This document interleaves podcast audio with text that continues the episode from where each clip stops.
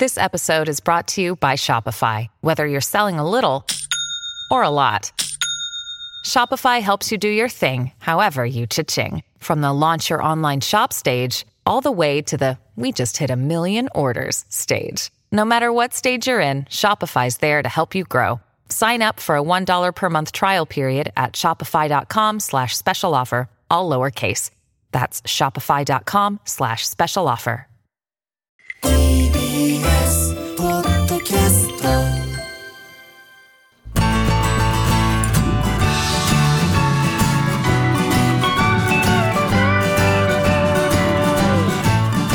フラトピ。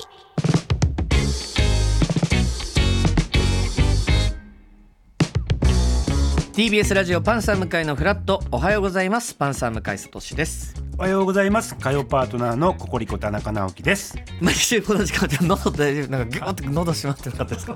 大丈夫ですか？なんかもう声出なくなったんかなと思って。失礼しました。失礼しました。村重に全部吸い取られて。だ大丈夫ですよね？大丈夫。できますよね？大丈夫失礼しました。とんでもございません、えー、毎週この時間は週替わりで企画を行っております。第4週の企画田中さんお願いします。はい。教えてサブスケはい。はい。サブスクリプションサービスにたくさん入っているサブスケこと向井さんと、はい。映画大好きなサブロータこと私田中がリスナーから提案された、まあ、正直自分にはちょっと良さが分からなかった映画を毎月見て、こんな見方をしたら良さが分かるはずと提案するコーナーでございます。はい、えー、今日で3回目。3回目。えー、一発目はシャイニング。シャイニングやって、はい。二発目はハリー・ポッター。で今回3作目ですが、はい。何でしょうか？今回取り扱う映画はこちら。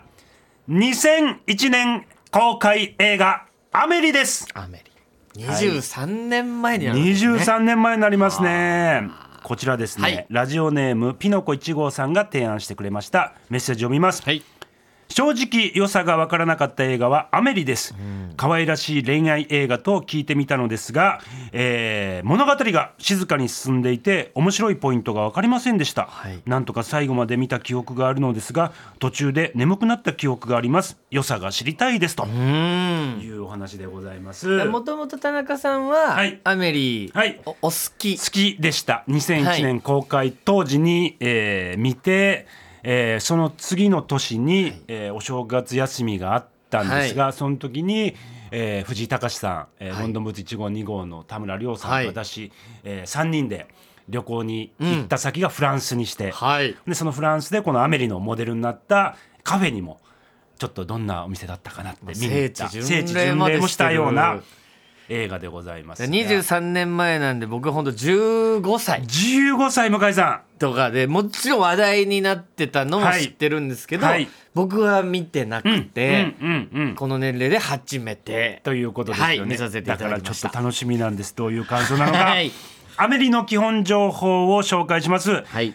日本で公開されたのは2001年。もともとは渋谷のミニシアター一巻限定で公開されていましたが、はい。アメリを待ち焦がれていた人々が朝からスペイン坂の上から井の頭通りまで並んで見たいのに見られないと悲鳴が上がるほどの騒ぎになりました。口コミですね。口コミで。あその評判は一気に広まり全160巻の映画館で上映されるほどに。ーはい。フランス日本ほか全世界でロングランヒットとなり翌年にはアカデミー賞で外国語映画賞美術賞など5部門にノミネートされましたと、この時って SNS とかってどうだったんですかね？まだそんなになかったと思う。なのにうん。この広がり方ってすごいですすごいと思う。ブログがあったかなどうかなとかなんですかね？感じだったと思います、はい。簡単なあらすじです、はい。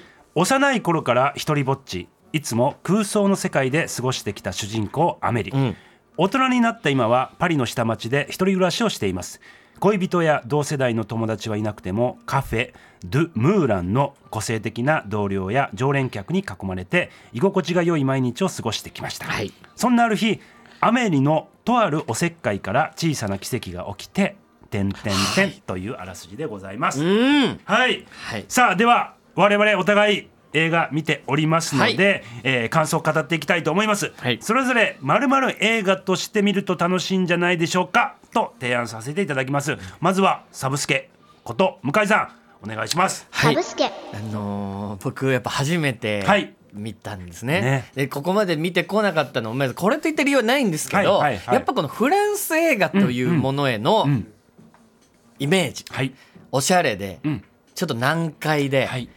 なんかまあ分かんないんじゃないかなと、うんはいでそれで恋愛映画って言われてて、なんか綺麗な、うんうーんまあ俺が見るもんじゃない じゃないかっていうことで多分見てなかったんですはいけどはいはいはい今回見てみまして、はい。すっごい面白かったです。あ本当？はい僕はあすごい面白かった。だからもしかしたらそのギャップもあったかもしれないです。なんかすなんか女優さんとバラエティーで会った時みたいな感じ？その見ててあこの人もうツンとして はい俺らのことなんか何とも思ってないんだろうはない。って思ったけど、バラエティで共演してみたら、うん。めちゃくちゃ面白くて、はい。一気に好きになっちゃうみたいなのってあるじゃないですか。ありますあります。なんかそれに近いはあ感覚ではい。というのもまあうん。もちろんおしゃれさもあるんですけど、はい。お笑えるシーン要はコメディシーンもはい。ちゃんと面白かったんですよ。で過激な描写も時折出てくる、ん。あるある。この毒っぽさも、なんか全部が適度にはあ。ちょうど良かったです僕は。はいはいはいで、はい。何より見やすかったのが、うん。まあ二軸この映画はあると思っていて、はい。そのもちろんアメリと、うん。男性の恋愛っていうところはあるんですけど、それの他に、まあ、さっきの小さな奇跡。奇跡がっていう、まあ、アメリが周りの人たちにうんうんいろんな幸せをこう分け与えていくっていうのが、まあ必殺仕事人な感じはあ。ですよね。いろんな人を例えば誰かと誰かをくっつけるために実はアメリが裏で動くとか。なんかこう職場で虐げられている人にはい。はいうん。こういう方法でちょっと意地悪なやつ復讐するとか、はいはいはい。なんかそっちの物語も面白かったし、うん。で恋愛になっていくところも面白くて、なんか、うん。まあ、何々映画として見るで言うと、はいはい。僕やっぱねすごくちびまる子ちゃん的な感じ、ちびまる子ちゃんも、周りにいるキャラクターが、まあ、山田くんとかはい。浜地とか花輪くんとか、い、ろんなキャラクターがいるじゃないですか。なんかアメリの周りにも、うんうん。本当に個性的なキャラクターがいっぱいいて、はい。で、まあ、もちろんアメリのもうフォルムもまさにこうおかっぱで確かにそうやなんか大人版なフランスちびまる子ちゃんああなるほど。として見たらすごく面白かったなと思いました。あー。あ面白いですね。なんか毒っぽさもやっぱさくらももこあるあるあ先るある。生のまるちゃんちょっと持ってたりもする感じ。あいきなりこんな描写するんだとかはアメリにもあってあったあった。まあ要はちょっと性描写みたいうんなあるあるあるある。ものもいきなり入ってくるかあらで子供時代のいたずらとかもうん。面白いんですよね。面白い面白い。なんか。あだから僕はすごいあ見てよかったって思いました。俺は、もはい。もしかしたら僕はもうあの向井さんは もう本当にはまらない。はまらない映画なのかなと思ってた。いやいや。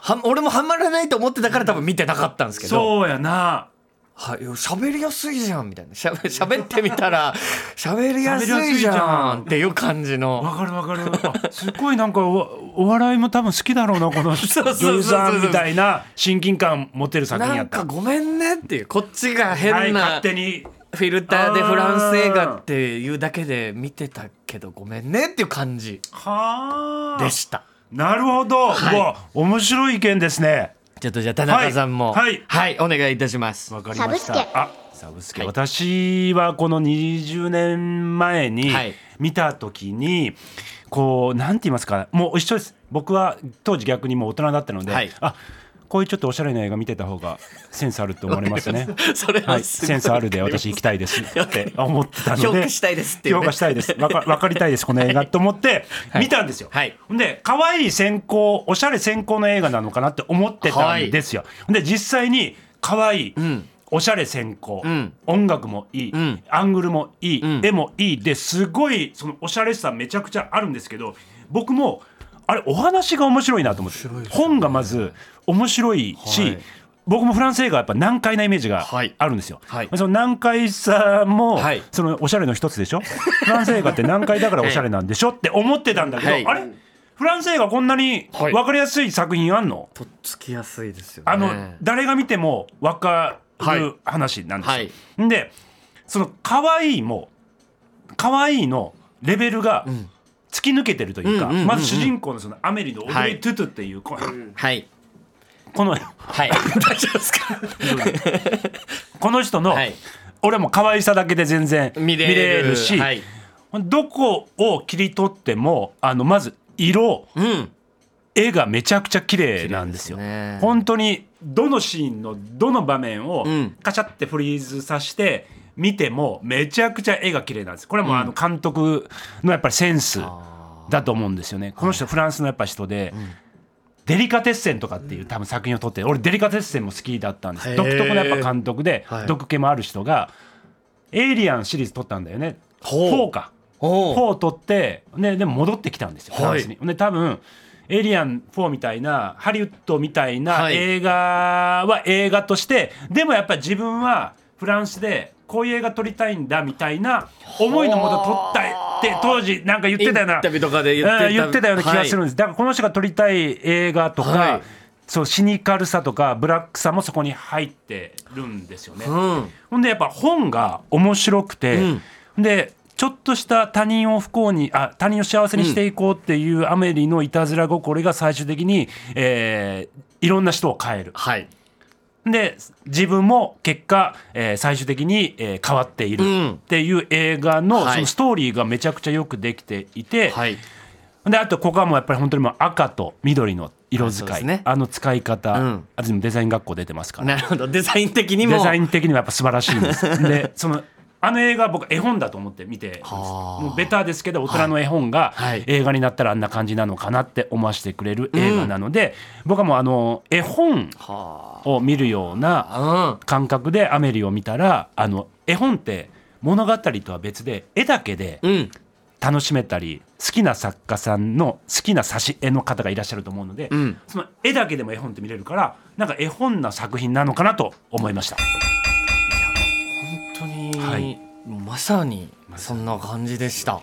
可愛いよね。面白かったですね。ちょっとあのリスナーの方たちもいただいております。ラジオネームソラニンさん。私が思うアメリはインテリア雑誌映画あです。もうわかるとにかくアメリといえば赤を基調とした家が可愛い、ん私はアメリのインテリアの世界観が好きなので自分の家のリビングのメインの壁も赤にしてしまいまえー、した、わあいいな。赤ですが少し落ち着いたトーンにしてアメリみたいにアンティークなフレームを飾ったりしてお気に入りのリビングです、ちなみにアメリみたいにキッチンも赤ですと、まあこの方多分写真も一緒にご自分のリビングアメリの部屋みたい。みたいなねうわあ可愛い。カラーですけど、うん。まあだから映像として本当に見ててもずっといいしこれも言わして。はいこれ自分の乙女具合を測る映画でもあると思うわ。俺そんな気もする。乙女が乙女具合。はい。自分の中の乙女 乙女具合。俺やっぱねあのインテリアとか、はい。小物とか見てるだけでキャーってなるの。俺本当にそうやこれ言うの忘れてた。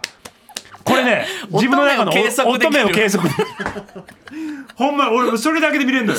なるほどだから多分ねそれ向井さん、うん。もうそれはやっぱあった？僕でもその恋愛という軸の方でうん乙女が出た瞬間ありました。あ。の最後の言えないですけどその最後のシーン、うんアメリとはい。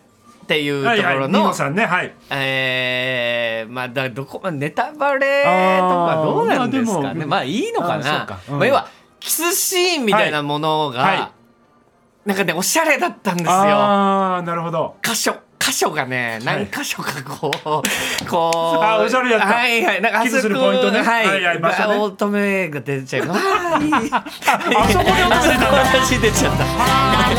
ということで、はい。えーまた来月やりたいと思います。以上サブスケでした